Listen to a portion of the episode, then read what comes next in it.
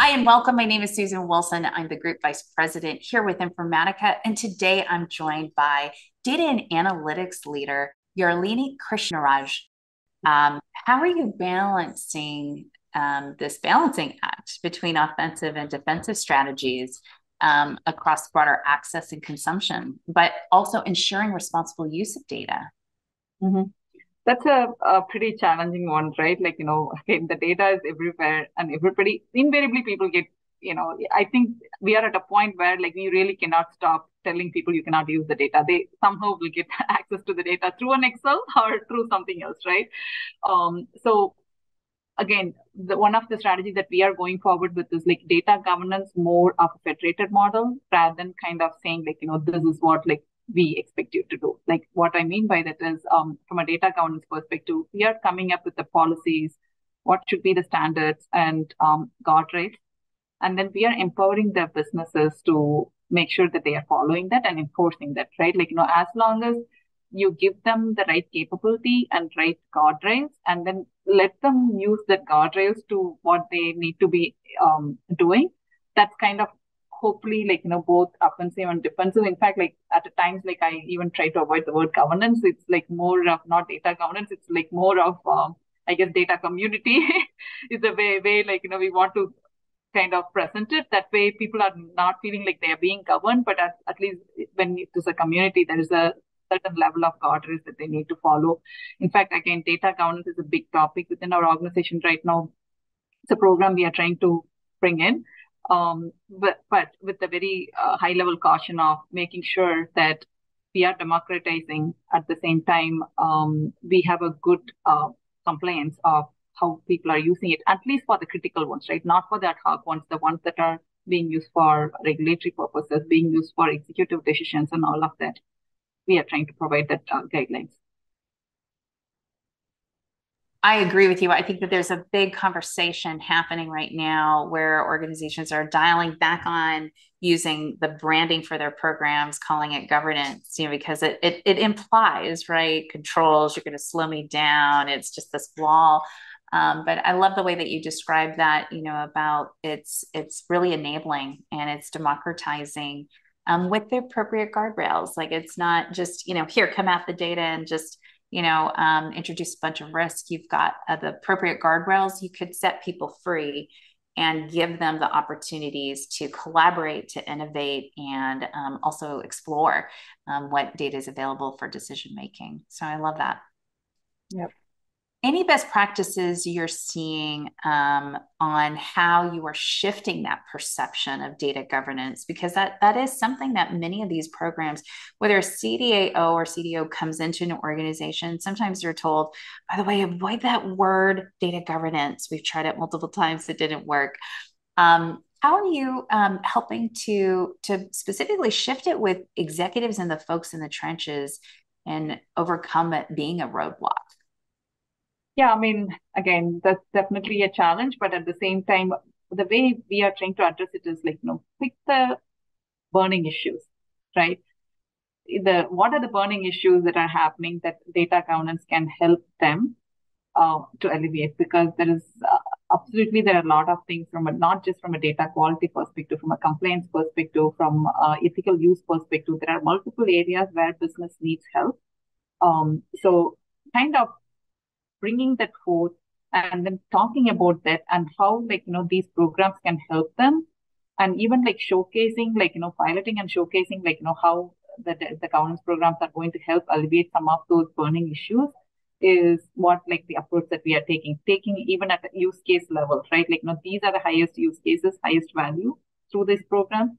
And let's talk about solving this problem rather than talking about like solving i'm i'm just govern you right? Like you know that's the approach we are taking uh, use case by use case approach, solving for biggest problem that's going to solve pain point for the business so that they can see that as an enabler because by solving that problem, we enable them XYZ.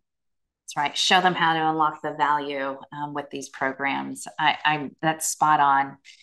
Uh, I'd love to um, now take you to a different topic. Um, it's about a trend that we're seeing um, with the role of the you know the data teams um, chief data analytics teams data governance teams converging um, you know, ownership of analytics and AI. Um, we're seeing that come together. Um, does this, you know, make it easier from your perspective to deliver and demonstrate the tangible business value that you've articulated today? So many of those great examples. Does it help with that?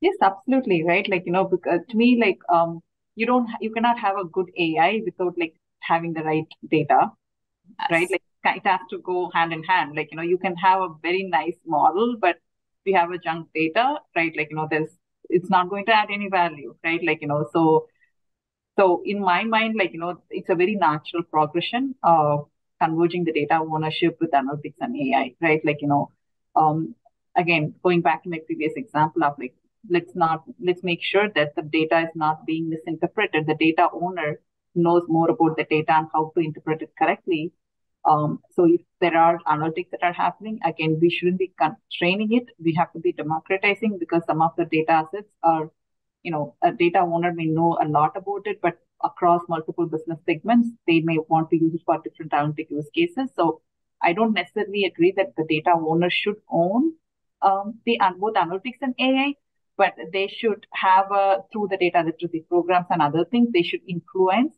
um, on how those analytics is being done and making sure that the value is realized of that data. Like, you know, more of a person who is consulted and influencer rather than the actual owner of all the analytics that need to happen on a particular data product.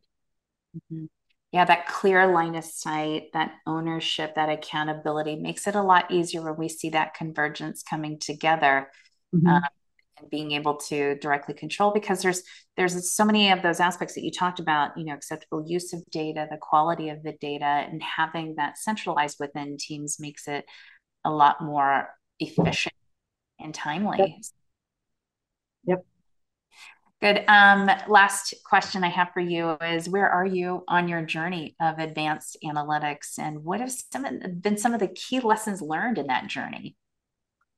Um, I think, you know, if you kind of look at the journey curve, like, you know, where, you know, beginner, intermediate, and really doing extremely great, I would say like we are probably in somewhere in the middle. What I mean by that is we had a tremendous use cases and examples where like we were able to deploy AI. We are already seeing value for it, which is great. From a lessons learned, right? Like, you know, productionizing them is always been a biggest challenge, right? Like, you, you know, because of the nature of the business is changing and how uh, agile these models need to be, like how like we should be, um, even like having the right talent to do the ML ops has been a challenge. So that's the one watch out for is like, that's great. Like you're prototyping and creating these models. In parallel, let's make sure that productionizing is also being prioritized because in a lot of cases, what I'm seeing is then you have a data scientist creating a model, then they are pretty much stuck just tweaking and uh, maintaining that model and not able to create the new models because we did not pay right attention to productionizing and moving to a, you know, that's one thing. And then the actual consumption itself, right? Like, you know, um, again, this goes back to the value statement, like why we are creating and making sure that that is communicated. And then the change management aspect of it, once you deploy it, how is it going to change the business process and working with the business? Some in some of the cases, if you don't do that well, you have this nice model that is running, but nobody is using it, you know, then adding no value. Like, you know, how do we make sure that the adoption and change management aspect of it is uh, monitored and is also like, you know, two things that I watch out for. You said something really important there too. Um, the definition of success is not that we've built the model, it's the consumption it's the adoption. Mm-hmm. Um, those are you know core metrics, and that's that's important to to have people on your team to continue to communicate that, educate, and track it, um, and and that that is key. So that's a it's an important lesson learned um, around yeah. this. Yeah, and especially to share those stories, you know, at the executive level of why these investments have taken place and and the continuous investments and the the long term value. So and also the business impact, right? Like you know how it is impacting the business, how it changed, right? Like what are the efficiencies that they are gaining, or what are the additional insights that are driving the revenue, whatever that is, right? Like you know, there's a culture part of it, change management part of it that people shouldn't just think as a data science as something that data scientists are doing, but we should be accounting for the change management part of it. Clear line of sight to those business imperatives. Um, yep. Right. Oh, I've enjoyed our time today. Um, uh, any any final uh, words of wisdom that you'd like to share with the audience?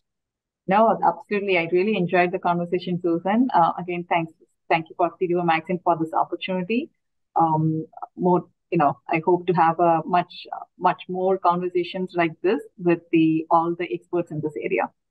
Yeah, Yazhene, I enjoyed our conversation today, and I look forward to more um, time to engage with you to learn where you are progressing in the journey and more of the lessons learned. I've really enjoyed you sharing your perspectives today. And those for you listening um, uh, as part of CDO Magazine, um, I want to thank you for listening. And also, if you'd like to um, hear more videos, um, you can visit cdomagazine.tech. Uh, this is Susan Wilson, Group Vice President of Informatica, and I want to thank you so much for listening today. Thank you so much, Yazhene. Thank you, Susan.